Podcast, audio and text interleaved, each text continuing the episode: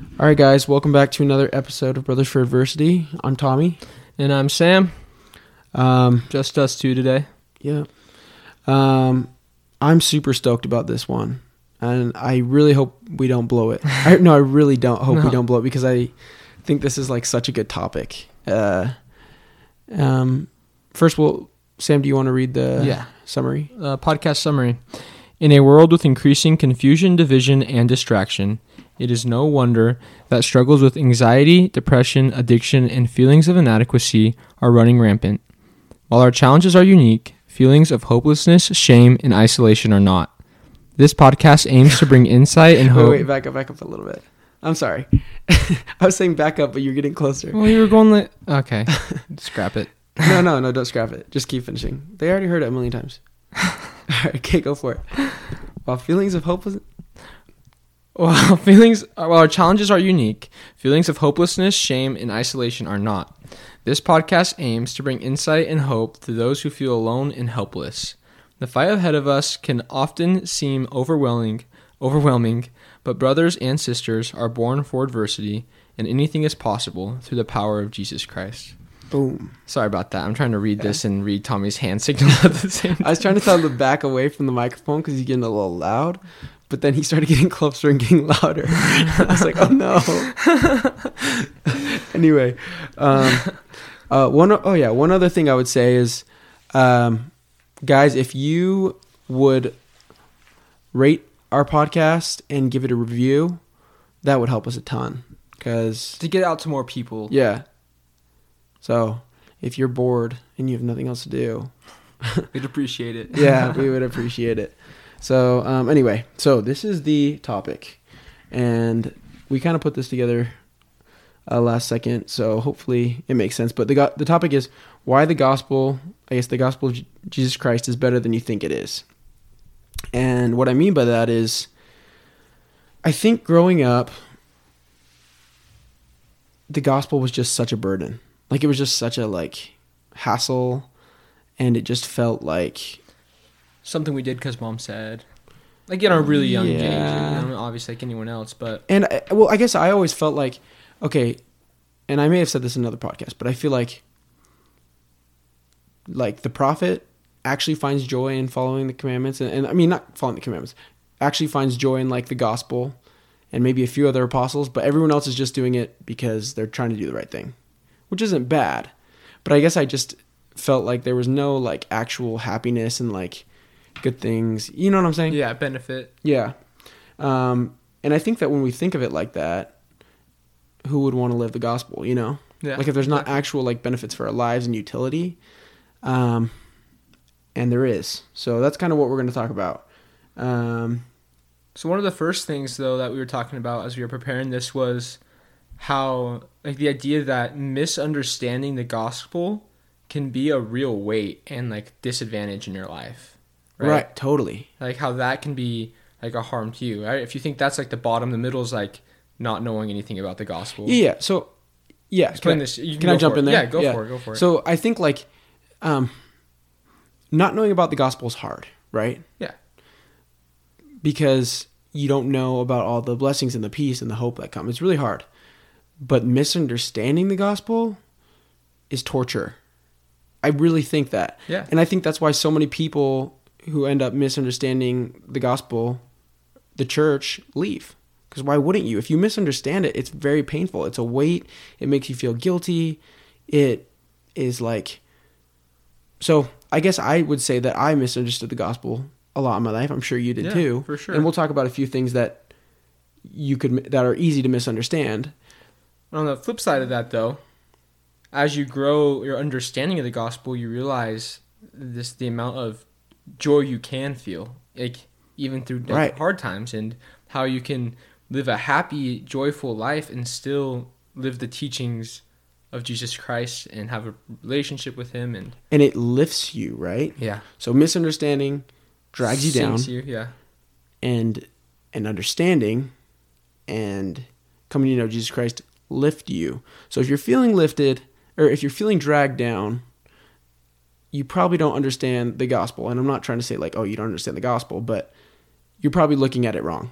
Yeah. because that's not the point of it. I think so many people have similar experiences to us, Tommy. I really do. I think a lot of people misunderstand the gospel and it's super painful and it's painful to the point where You avoid it. they really either they avoid it and then that gets even more painful because now you misunderstand the gospel and you're like running from it but i don't know but it gets to the point where they're like okay i need to do something about this and that's when they start applying and researching and starting to realize their misconceptions and i think at least a couple people i know like it's just shot them out of the darkness and Yeah. i mean life's still hard but Right. they're they're on to bigger and better things and they're starting to become happy in their suffering and not happy in their suffering but Yeah.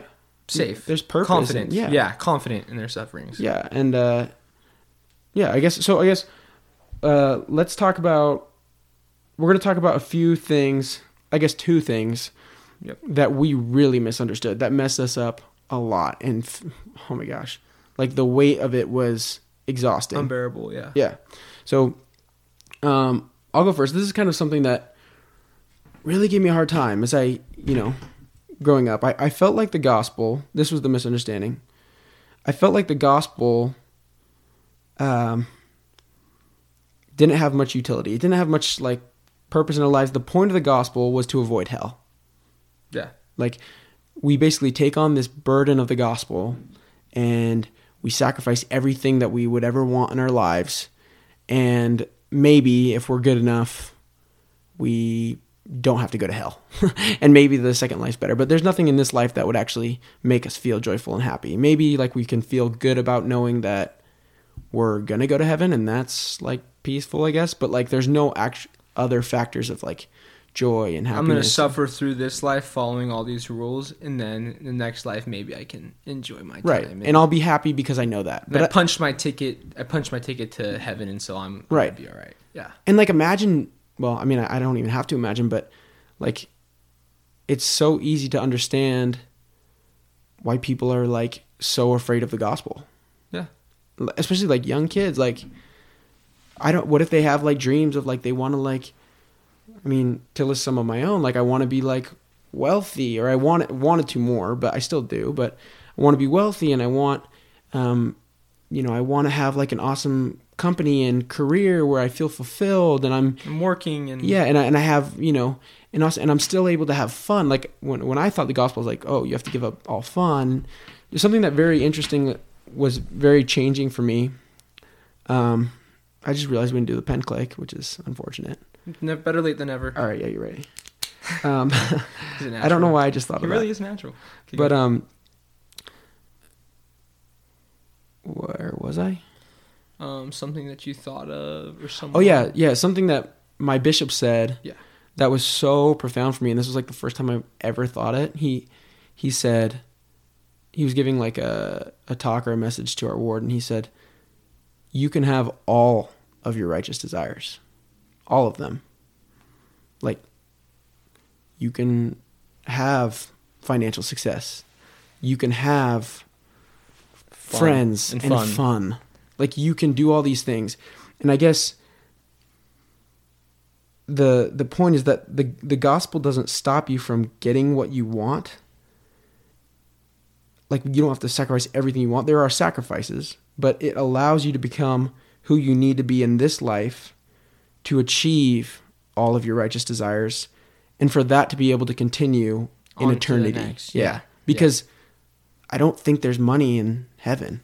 I mean, maybe. But, but like if we spend so as long as we when we achieve money we're growing and becoming like Christ, then great. And I think I think God is more willing to help us out along like Yeah. with money, like especially money. Like I think if you're humble and trying to become closer to Christ, like He's gonna bless you like beyond measure, right? Like Right. that's And for some reason, I mean, we hear stories of, and who knows, maybe there is a sacrifice that needs to be made where, you know, y- there are certain sacrifices. I'm not saying that you'll get everything that you want, but you can.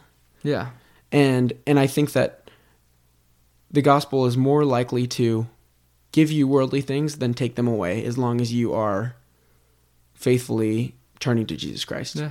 And that's not saying the script. That's not saying that yeah, like that's not diminishing the the power, like the difficulty of actual sacrifices that are required because there are Yeah. certain sacrifices. I mean, you think of like different situations, but I think that's hundred percent true. What you're There's a there's a scripture, and I don't know what it says, but it talks about like the fruit becoming sweet to you. You know what I'm talking about? yeah, I've heard that before. I'm not sure where it's from or the context. But like I felt that in my life is like the gospel. Once I- the more I understand it, is like so exciting to me. You know what I'm saying? And I never would have thought that. Yeah, So I guess I would say, yeah, the gospel has incredible utility. It blesses your life, not just in a spiritual sense. You're not just like, oh, well, now I know God better, and that's my only blessing. That's the greatest blessing, but there's so much more that comes. And I can promise that.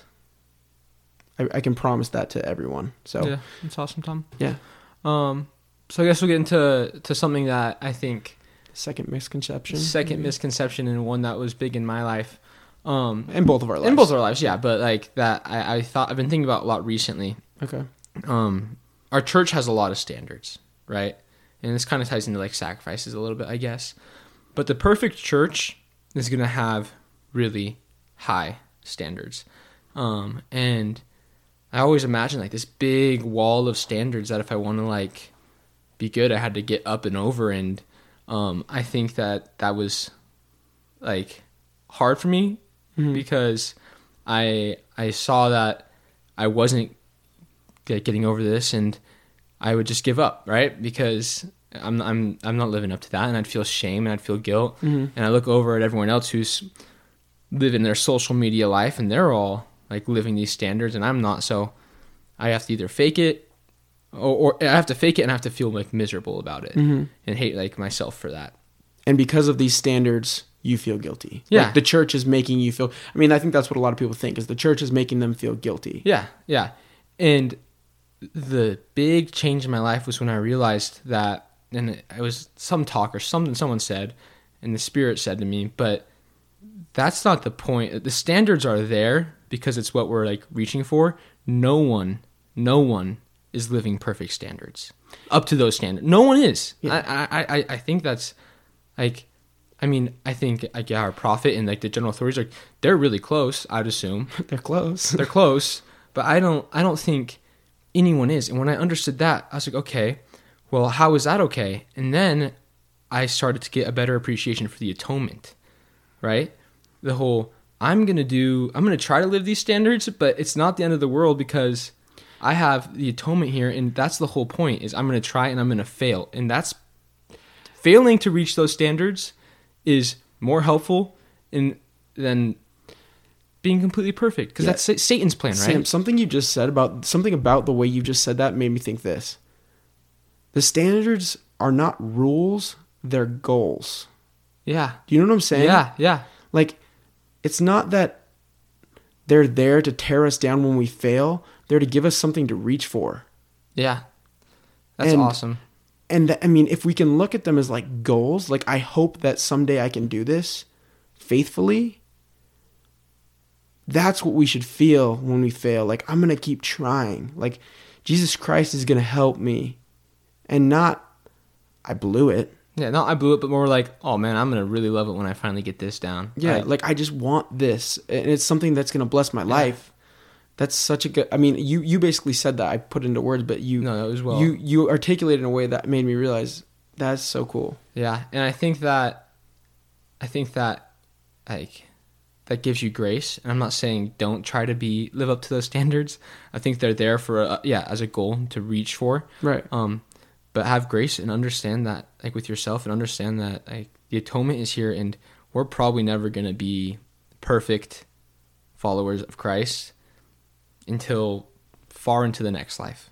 Right. And so understand the process and I, that mindset shift for me did wonders because then I didn't have to be perfect anymore. Right. And I'm like, oh, and and then when you mess up you don't you don't take it upon yourself to tear yourself down you know Yeah. you're not like it's one thing you feel bad when you mess up but i promise you'll find a way to make it worse if you you know you find a way to make yourself suffer more because you're like i suck no blah, like the the act of messing up doesn't hurt you as bad as you bullying yourself Yeah. after. Yeah.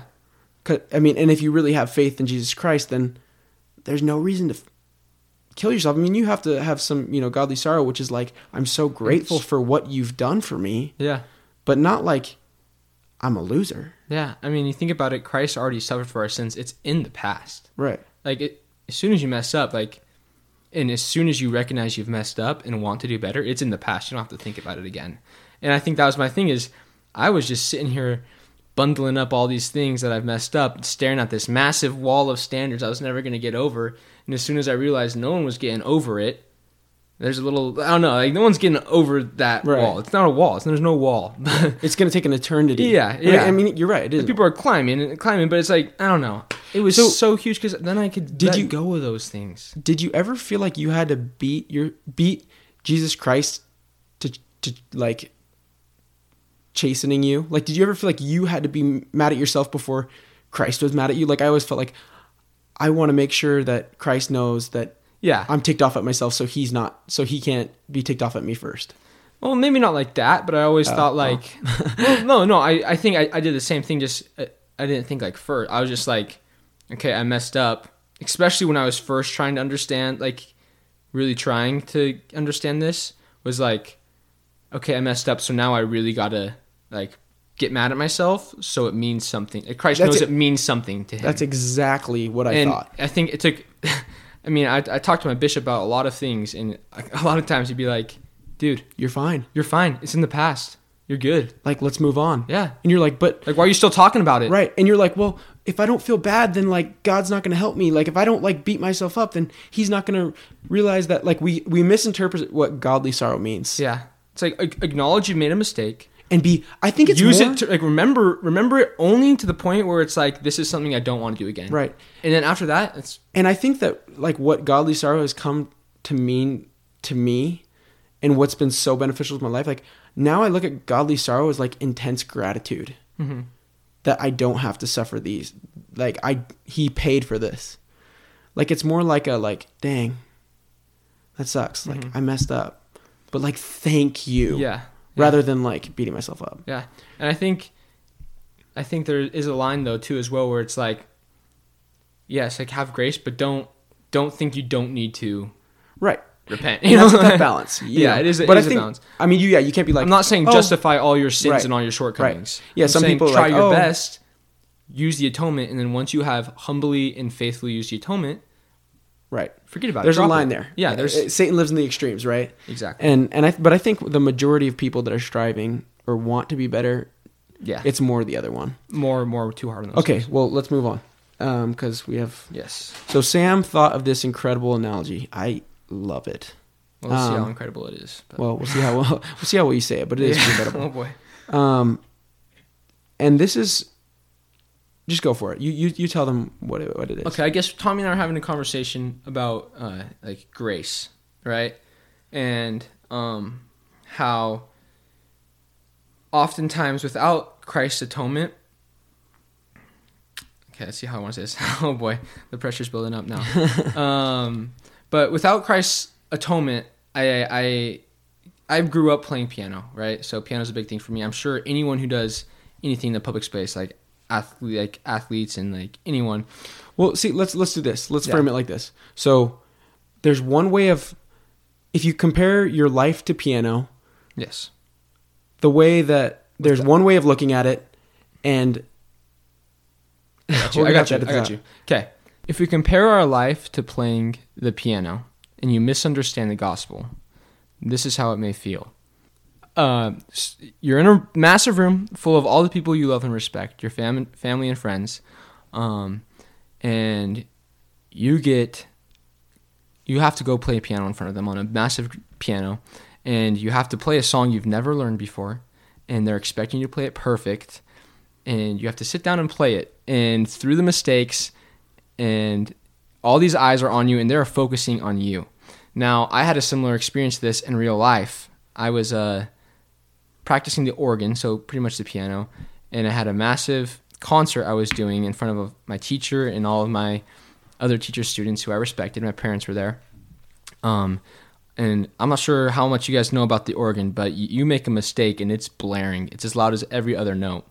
And I remember this feeling, not feeling prepared, going up and butchering, butchering my piece. And it's loud and it's ugly and everyone knows you made a mistake. You can know nothing about the organ, but you know that I did not play that piece well. Hmm. And I remember that feeling walking off the stage.